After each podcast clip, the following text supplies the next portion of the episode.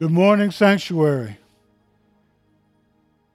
I can't tell you how excited I am to be a part of this community. And it's only been a few months that we've been attending. But I tell you, I've been waiting over forty years to see a ministry with this kind of a demographic that really reflects the body of Christ for the glory of God. Yeah, we've been we've been I'm, since I since it's the second service. I may have a couple extra minutes on the end, so let me. It's not such a tight schedule here, but let me just tell you, I wanted to share just a little bit with you about, you know, we've been coming. My wife and I have been coming here for four months, three months, I don't know, something like that. But it's not our first exposure to Sanctuary Covenant Church. I mean, we've been, been, I've been following. We've been following what's going on here at Sanctuary for since the, since the beginning. As a matter of fact, um, it, it was twenty-five years ago uh, when I was pastoring a small church in South Minneapolis, and it became evident that it was time for me to make a transition from pastoring that church in South Minneapolis to moving to a full-time position at North at Northwestern, University of Northwestern. And there was a young guy uh, from South Minneapolis, and I'd met him in some of the other ministries that was involved in the South Minneapolis. And I talked to him. I said, maybe maybe you could come and, you know, think about taking over this church that I've been pastoring for about a year. And he said, well, maybe, you know, but he wasn't really he wasn't really interested. He was later on he decided to start another church. His name was Efrem Smith.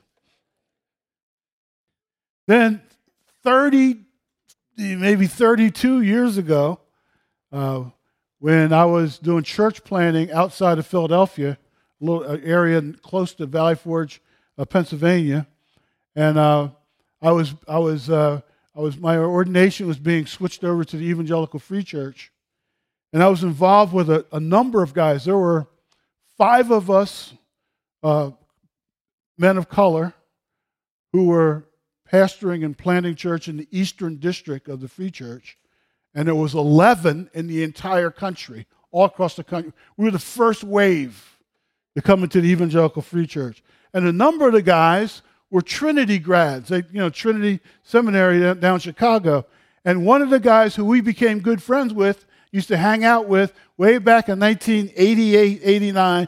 Well, his name was Dennis Edwards. So I've been knowing.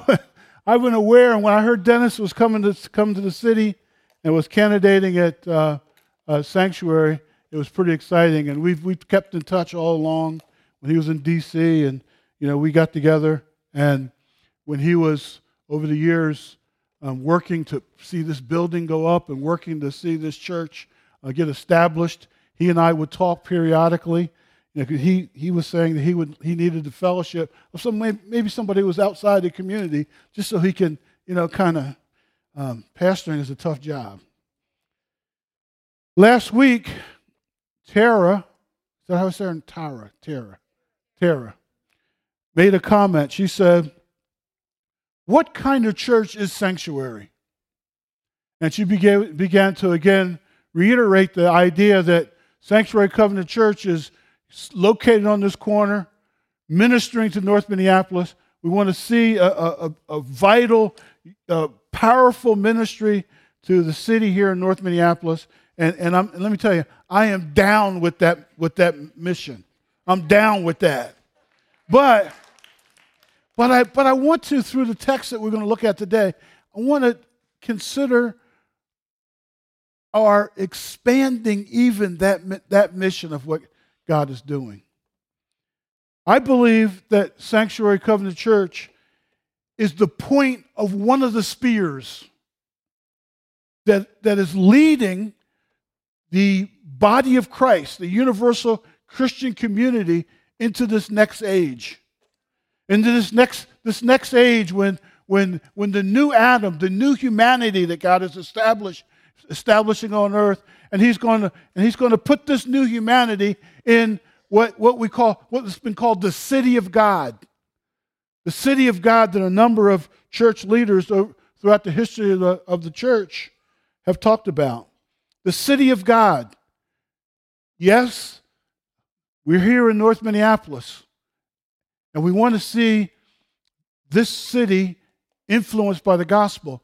But even bigger is this, this vision of a, of a global just community, a global community that God is in the process of establishing. And, and, and there needs to be, there needs to be churches like this with this time, kind of demographic that demonstrates to a world that desperately needs to hear that the gospel is this powerful, that it can overcome some of the barriers, whether they're racial and ethnic or social or, or economic or national or, or racial, for the, for the for the purpose of glorifying Him. And that's and that's what that's what I think Sanctuary is. I don't know if you guys understand. You're unique. I, I've I've spoken in churches all over the country, and I've spoken in churches that say we we have a multicultural ministry. And I go there, and, I, and it's like a thousand people in the church, and uh, and then the, the pastor in the back of the church, he says, "Yeah, we had a couple of families. Well, they're not here this morning, but you know, we we had a couple of families of color that came. You know, we integrated. You know, like, um, no, that ain't it. That's not it. That's not it. I my, I don't know what the demographic is here. I've heard a lot of numbers: forty, forty, forty percent white, forty percent black, twenty percent other flavors. Uh, I've heard." fifty-two percent, forty-eight percent. I, I don't know what it is. I, I'd really like to know sometime if anybody can pick, figure out what that demographic is. But we need to we need to understand that Sanctuary is bringing new wine. We This is a vessel for new wine. But, okay, so what I want to do is I want to show you from the text part of what that vision is all about. And the title for our, for my message this morning is the gospel promises to Abraham. You guys know that God, twenty-five hundred, well, twenty-five hundred B C, which is forty-five hundred years ago, shared the gospel to Abraham? You know, maybe another title for the message might be The Gospel According to Abraham. But I, we need to understand the gospel promises to Abraham, and there's two promises that we that I can see in the text as I unpack it and lay it out. One, the gospel promises a formula for how to be justified. And secondly, the gospel promises to establish a just society. And that's and that's where we come in. A just society where justice and social justice reigns. Let me read the text, and then we'll open it up and begin to try to get an understanding of what God is saying. So in Genesis chapter twelve, the first three verses, God said to Abraham, uh, now the Lord said to Abraham, go from your country and your kindred and your father's house to a land I will show you, and I will make you a great nation. I will bless you and make your name great so that you will be a blessing. And I will bless those that bless you, and him who dishonors you I will curse. And here's the key part of the part of this verse. This is where we see the gospel. And he says, in you, Abraham. And he's talking about a particular person, in your lineage. There's in your there's a seed, there's a person. In you, Abraham, all the families, all the nations, all the gonim, is the Hebrew word, of the earth will be, shall be blessed. Let's pray before we take, in, dive into this text. Father, I just ask you to help me to make it clear what this text is saying.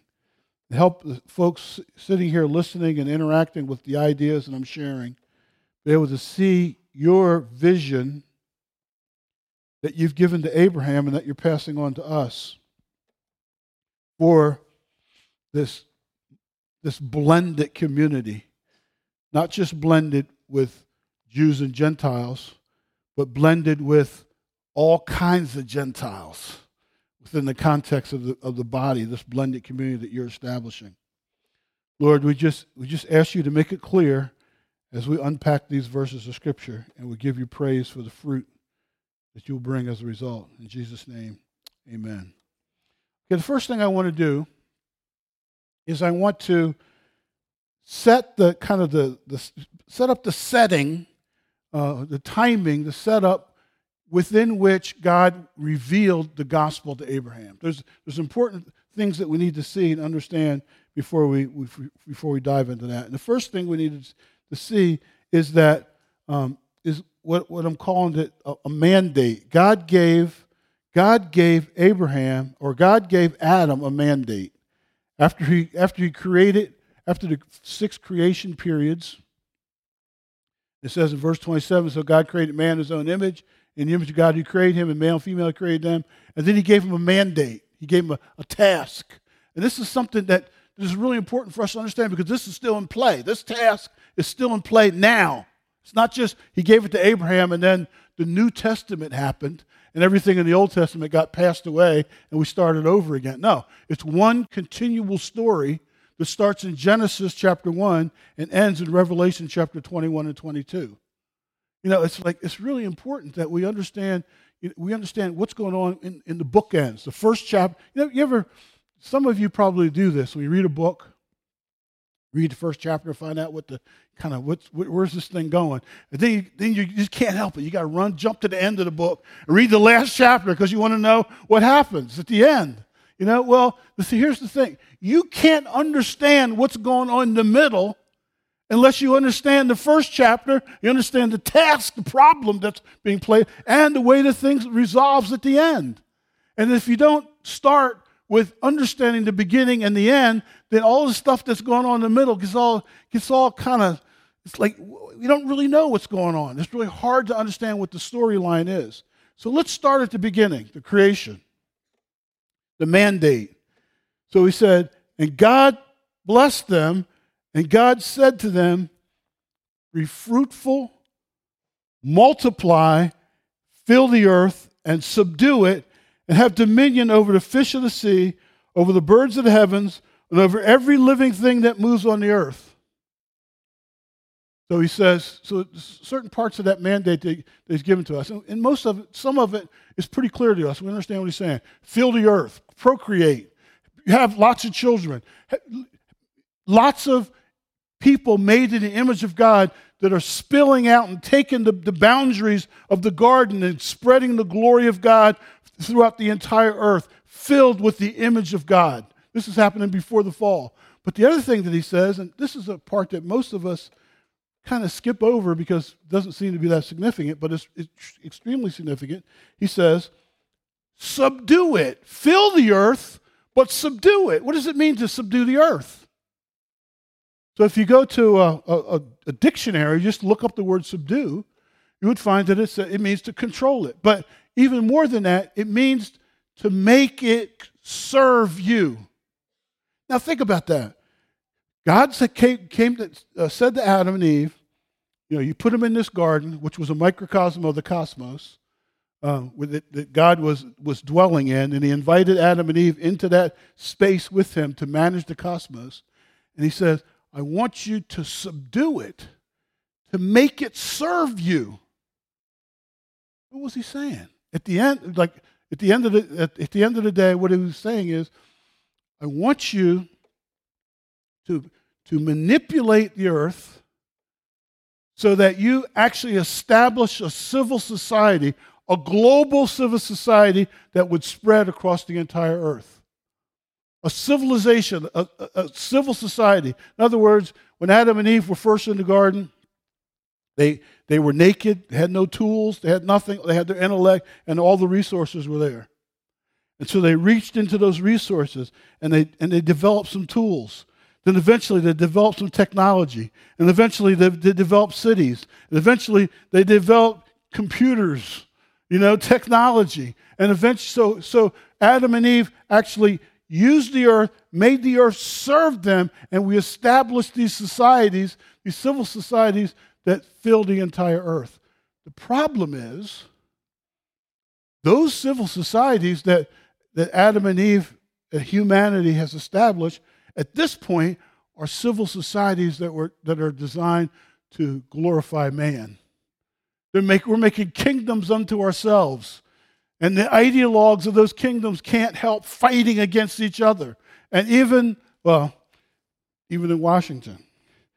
they can't figure out what to do. So the first thing that we see is that God gave a mandate. In, in, in anthropology and sociology books, in some theology books, they call it the cultural mandate. The second thing that happened is, is what we call the fall. In other words, Adam fell into sin. He disobeyed what God told him uh, to, to not. He told him not to eat the fruit uh, in the middle of the garden, and uh, there was forbidden fruit, and Adam couldn't help it. Um, some people try to blame Eve, but that really wasn't her fault. Adam was looking at that fruit. He wanted that fruit. And she put it up in front of him, and he said, yeah, I'm going to. Anyway, the fall, the fall happened. And the next thing that happened is that this is that they were rejected from the garden, right? You know, Adam and Eve were thrown out of the garden. There was an angel put at the gate or whatever, you know, in front of the tree of life with the swords going like this, so they didn't have access to the tree of life. And then, it, and then finally, God got so upset with the entire setup that he pushed the reset button. He's going to start the thing over, and he wiped all of humanity. All of the off the face of the earth, except for for for, for Noah, his three sons, and their eight wives, and he started over. And so um, it, it says in, in in chapter six, verse five, before before the, he reset, that every intention of man's heart was evil. So God reset the whole thing, and then when these new eight people, you know, when they got off the boat, they, they, um, the mandate was reestablished, restated in uh, in Genesis chapter nine. You take a look at it, you can see mandates reestablished, and then they begin to develop into a larger group and larger group, but they still were apostate against God, and they come to the Tower of Babel, and the ultimate, the ultimate illustra- the ultimate symbol of what the Tower of Babel is, what? Rebellion against God. And they came to this tower, this, and they came to this plain, and they wanted to build a city that would give them authority, that, that um, make a name for themselves. That's what the scripture says. They make a name for themselves. And they built this cigarette tower into the heavens, and they wanted to get right up in God's face and be rebellious against him. Say, we don't want to be spread over the face of the whole earth. We want to build a society for ourselves. And God intervened and imputed language, and they spread across the, the, the uh, they left the tower, and they moved to different parts of the earth. And what we, and what it tells us in chapter ten, which actually comes chronologically after eleven, is that the nations, ethnic groups, national groups, language groups, all based on language, was established all over the earth. And yet they were still in apostasy. They were still in rebellion against God at the Tower of Babel. And the interesting thing is, at the, sec- the second half of Genesis chapter eleven, the first half tells us the events that took place at the tower. The second half of chapter eleven is the genealogy leading to Abraham. Abraham was very aware of the rebellion, the apostasy, and the sin that humanity was caught up in.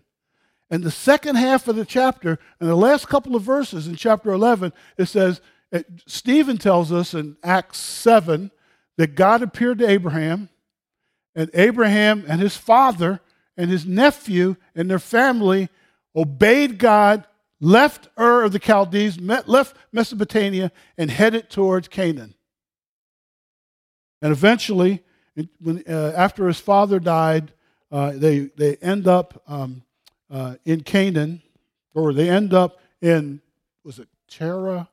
And um, and God says to him in the verses that we read, chapter twelve, verse one through three, go to your father's house, go from your father's house, head to a land that I will that I will um, um, that I will give to you. Now, so so so the gospel promise came to Abraham, a formula for how to be justified. In this context of Abraham understanding sin, you understand? We understood what the problem was, and so God came to him, and He shared with him these promises that we read about in uh, chapter twelve, verses one through three. Now, before we before I go on, let me just let me just define for us just for a second justice and social justice. So, you know, the second point here is that the gospel promises to establish a just society. What is what is justice? What's the social? What's justice and the social justice? Well, justice is, you know, if we, if we go to chap, go back to Genesis chapter one. The first five days, creation days, at the end of each of those creation days, God said, and it was good. At the end of the sixth day, after all the everything that he was going to create was finished, he said, it was very good. And so God, in a sense, sits back on his throne, and he rested, and he looked at everything he had done, he kind of folded his arms, he said, yeah, that's exactly how I wanted it. Everything is in conformity to his will, and everything in all of creation was consistent with his character. That's what justice is. That's what justice is. It's that being consistent with the will of God and the character of God. Now, what about social justice? The end of chapter two. After God, after there's more detail given, you know, Adam putting in the garden by himself, and then Eve, you know, can't be alone. He, he needs a helper suitable, someone who would come, who who, who someone who was equal to him, that he would take out of his side, who was equal to him, who would take up the task of the mandate, managing creation for God's glory. At the end of chapter two. And it's interesting because if you if you if you look at it, I think I think I have it on the do I have it on the slide? Yeah, uh, chapter uh, yeah Genesis. Um, no, I don't have it on the slide. I just have to read it. Um, verse twenty-three. It said, then it says, "Man said, this is at last this bone of my bone, flesh of my flesh. She shall be called woman. So she was taken out. So she was taken out of man." And you know, it's interesting because before that, Adam was naming all the animals. He was looking for the helper suitable. You know, and, and every time he brought one of the animals, he said, no, that, that's not it. You know, that's not it. And then finally, God put him to sleep and pulled out of his rib Eve, who was who was like him. And when, when Adam, it's, it's interesting because the language actually would kind of re- record this. Adam looked at Eve and said, that's what I'm talking about. That's it. Don't matter, the rest of them, that's, that's, but, so, but he goes on and he says, therefore a man should leave his father and mother and be, and hold fast to his wife, and they shall become one flesh. Now, the interesting thing about this is that this is still Genesis chapter one. It's just, they, there's only two people on the entire earth. You know, but the way that Moses wrote this, he wrote it to to think about it from the context of community. Well, Adam, you know, left his father and mother. Eve left her father and mother. There's, there's community in his in, in, in Moses' thinking. And so these two came together, and it says in verse twenty-five, and the man and his wife were both naked. And and it's not, the word, the Hebrew word is not referring to they didn't have any clothes on, which they didn't, but that's not what it was referring to. What it's referring to is that they were totally vulnerable before each other. That's what the Hebrew word, if you took that word and go to a Hebrew lexicon, that's what it's going to tell you. They were totally transparent. They were totally vulnerable before each other. They knew everything that there was to know about each other. And there was no shame. It was it was totally honorable. There was there was not there, and the word the word the, the way the word shame is, is put in the text, they weren't shaming each other, and there was not reflective shame. They were shaming themselves. There was total harmony. In other words, every aspect, and he put it in the context of a community, every aspect, uh, economic, social, Polit- every aspect of human interaction was totally consistent with the will and the character of God. That's what social justice is. See, the main, mainline evangelicals have looked at some of the things that's taken place and and, uh, and, and and selling itself as social justice, coming from a secular point of view. And the reality is, some of these folks, they can see the injustice, they just can't think about it through a biblical lens. And they can't really can't bring solution to it, but they do see it. Just because a person's not a believer doesn't mean they can't see social injustices going on. The problem is, how are you going to address it? And we have the truth. We are the ones that need to be setting the agenda. Not saying, like, like one one famous, there's an article, there's an article that I keep on my desk. It's kind of on top of my desk, on top of the pile, one of the piles. One of the piles. Uh, by, a, by a very highly known um, evangelical leader. And, and, and the, cap, the, the title at the top of the article is, Social Justice is Heresy. And it's going to lead to disaster. You know, from my point of view, as I look at what the Scripture is saying, it's saying that social justice is heresy is the heresy, and it is leading to social disaster within the context of not only the, the church Christian community, but the social civil society as well. So anyway, the per- first promise is, the gospel promise is, he promised a formula for how to be justified. So before the fall, to be justified means to be conformed to the will and the character of God. After the fall, to be justified means to be reestablished into conformity to the will and the character of God. Because God's character was offended when Adam took of the forbidden fruit. His character was offended. And, and social justice was introduced into civil society when Adam shamed Eve by blame shifting the problem onto her. That's where social justice, social injustice enters into the community. So when God called Abraham, um, you know, he, he he understood sin. He understood what um, he understood um, justice and social justice, and he and he it was in the context of this Tower of Babel, his family. His family, his lineage could be traced back to the tower. And um, so when God called Abraham, he also gave him the gospel. And we looked at Genesis chapter Genesis or Genesis chapter twelve, verse three. But I want you to also compare Genesis or Galatians chapter three, verse eight. Can you get that slide up there? The comparison of the two. Now, I can't read that. So I'm going to turn, I'm going to look at it up here, because that's way too small. All right. So the first, the top slide is Genesis chapter twelve, when, that, given to Abraham, twenty-five hundred B C. Old, you know, Old Testament, one of the, the fathers of, of before the Jew, before the nation of Israel was even established. The second slide is written by Paul in the first century in one of the epistles. Now notice what it says. Up the first slide says, I'll bless those that bless you, and him who dishonors you I'll curse. And in you, Abraham, all the families of the earth will be blessed. Now look what Paul says about that. Paul says, know then that it is those of faith who are the sons of Abraham, and the Scriptures foreseeing that God would justify, justify the Gentiles by faith, preached what?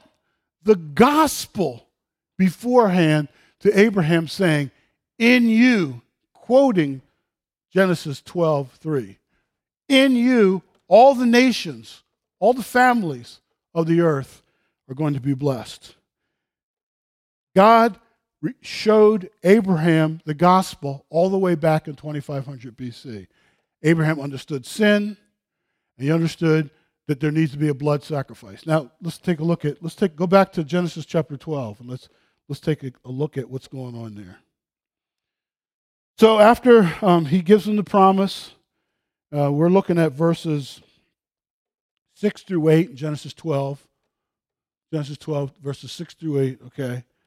Um, Abraham passed through the land to the place at Shechem, to the to the, to the oak of Mora. And at that time, the, Gen- the Canaanites were in the land. Then the Lord appeared to Abraham and said, to your offspring I will give this land. I don't even have time to develop what's going on there, because also Paul in Galatians chapter three quotes that verse, and he's saying the offspring is not offsprings, plural, but offspring singular. And he says in Galatians chapter three that this is a reference to Christ, to the Messiah. He says it right there. You can argue with Paul if you want. It's right there in the text. Then, um, then the Lord appeared to Abraham and said, "To your offspring I will give this land." So he built there an altar to the Lord who appeared to him. From there he moved to the hill country on the east of Bethel and pitched a tent with Bethel on the west and Ai on the east. And there he built an altar to the Lord and called upon the name of the Lord. Abraham built these altars. He understood sin. He built these altars where blood sacrifices were made. Abraham understood the blood, the need for a blood sacrifice to be justified. And so we see um, Abraham's, um, and then later on we see the theology of this whole thing of, of uh, atonement and justification developed through the Mosaic Law and then later through the epistles and the writings of the New Testament, where Jesus becomes the ultimate sacrifice. And his death on the cross uh, expunges the offense of Abraham, of Adam's sin and our sins, and reestablishes us justified with God. And of course, um, then we have the work of the Holy Spirit for the, for the rest of our lives, working with us to help us to maintain a lifestyle that will be pleasing to God and to deal with our sins. And of course, you know, I became I became justified in July nineteen seventy-three, and uh, and for, and ever since the forty however many years that is, God has been working with me. And every now and then, like two or three times a year, you know, I sin a little, a little tiny little sin, and uh, and I know that you guys probably do that too. But the Holy Spirit is there to help us work with that, you know. Um, so so the first the first thing we see in terms of the promise is that the gospel promises a formula for how to be saved, for how to be justified. The second promise from the gospel is the gospel promises to actually establish a just society on the earth. That's what I'm talking about when I talk about the city of God. And there are a lot of lot of uh, uh, heroes throughout the church history who who understood, who pointed to the city of God. One of them was Augustine. In four twenty-five, when the Visigoths came and, and destroyed and sacked Rome, and Christians were blamed for the sacking of Rome by the Visigoths, Augustine wrote The City of God, where he said, no, no, no, there's a, there's, Rome is not the city of God. Rome is not the permanent city that cannot be, that cannot fall, but there is a city that God is going to build. Luther, in the sixteenth century, writes about the city of God. He talks about the kingdom of man and the kingdom of God. Calvin understood in the sixteenth century as well, the city of God. And as a matter of fact, in Geneva, he tried to actually build the brick and mortar city of God. But the one who that I think most represents what I think about when I look at this idea of the city of God, and, and I think what what what what the the scriptures are trying to help us understand when we talk about the city of God is Martin Luther King, where he talks about the beloved community. And he actually uses the words global society of faith followers, where racism and sexism and anti-Semitism and all those sins are eliminated, where God's will and God's character reign. That's the city of God. And for all of them, the city of God is now. Augustine, Luther, Calvin, Martin Luther King. It wasn't like, well, that's in some other, you know, kind of orb, you know, on the other side of, no. They're all pointing to a city of God that God is trying to establish, that God is establishing now. Abraham saw the city of God. Take a look at Hebrews. I'm going to try to move a little bit faster here because I know that you guys want to get back to uh, and watch um, watch the golf match with uh, see if Tiger's going to win another one. Maybe I'm the one that wants to watch that. Is he going to win his eighty-third or whatever it is? Uh, he's just amazing. Anyway, uh, in Hebrews chapter eleven, verse eight, uh, eight, nine, and eight, nine, and ten, I guess it is. Look at this. This is this is like this is freaky. By faith, Abraham obeyed when he was called to go out to a place that he was to receive as an inheritance. And he went out not knowing where he was going. By faith, he went to live in a land of promise, as in a foreign land, living in tents with Isaac and Jacob, heirs with him of the same promise. Because, for, he was looking forward to the city that God, that has foundations, whose designer and builder is God. Abraham's one, over one hundred year faith journey was motivated by a vision of what God is doing to establish the city, a civil society, a just society, uh, where God's honor is going to be uh, uplifted. And lastly, we see in Galatians chapter four that Paul also saw the city. Paul was also, made, so I believe that all of Paul's teaching. So we say, wait a minute, social justice isn't something that we, we should really be concerned about. The only thing we could, should be concerned about is getting saved and going to heaven. No, no.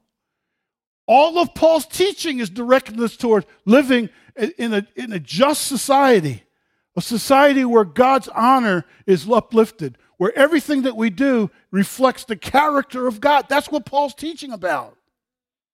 A just society, the city of God. And when we can put together a community that can, that can rise above the racial barriers, rise above the ethnic and national and language barriers, and, and offer the light, a city on a hill like Jesus talked about, that whose light goes out to all the world.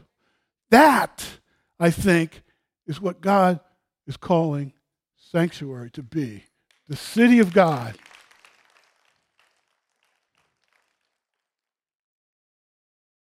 There's a couple things I could say in terms of application, but I think we understand. Sanctuary is rare. I don't know what the demographics are, but the classic um, multicultural church in the literature says that it has to be a church that eight that one ethnic group does not represent eighty percent of the congregation. I don't, I don't think that's where we're at. I think we have much, a much more diverse congregation than that. But we've got to get beyond just integration. You know, so there's work that we have to do. And, I, and I'm not saying because I, I'm not saying this because I'm aware of any issues that are taking place in the church. I haven't been here long enough to even be aware of those kind of things. But I can't imagine that we don't have work to do. It's for us to be truly, truly um, a true um, reconciled community. A true reconciled community where, where we, we blend together almost as one new man. That's what, that's what this new community is all about.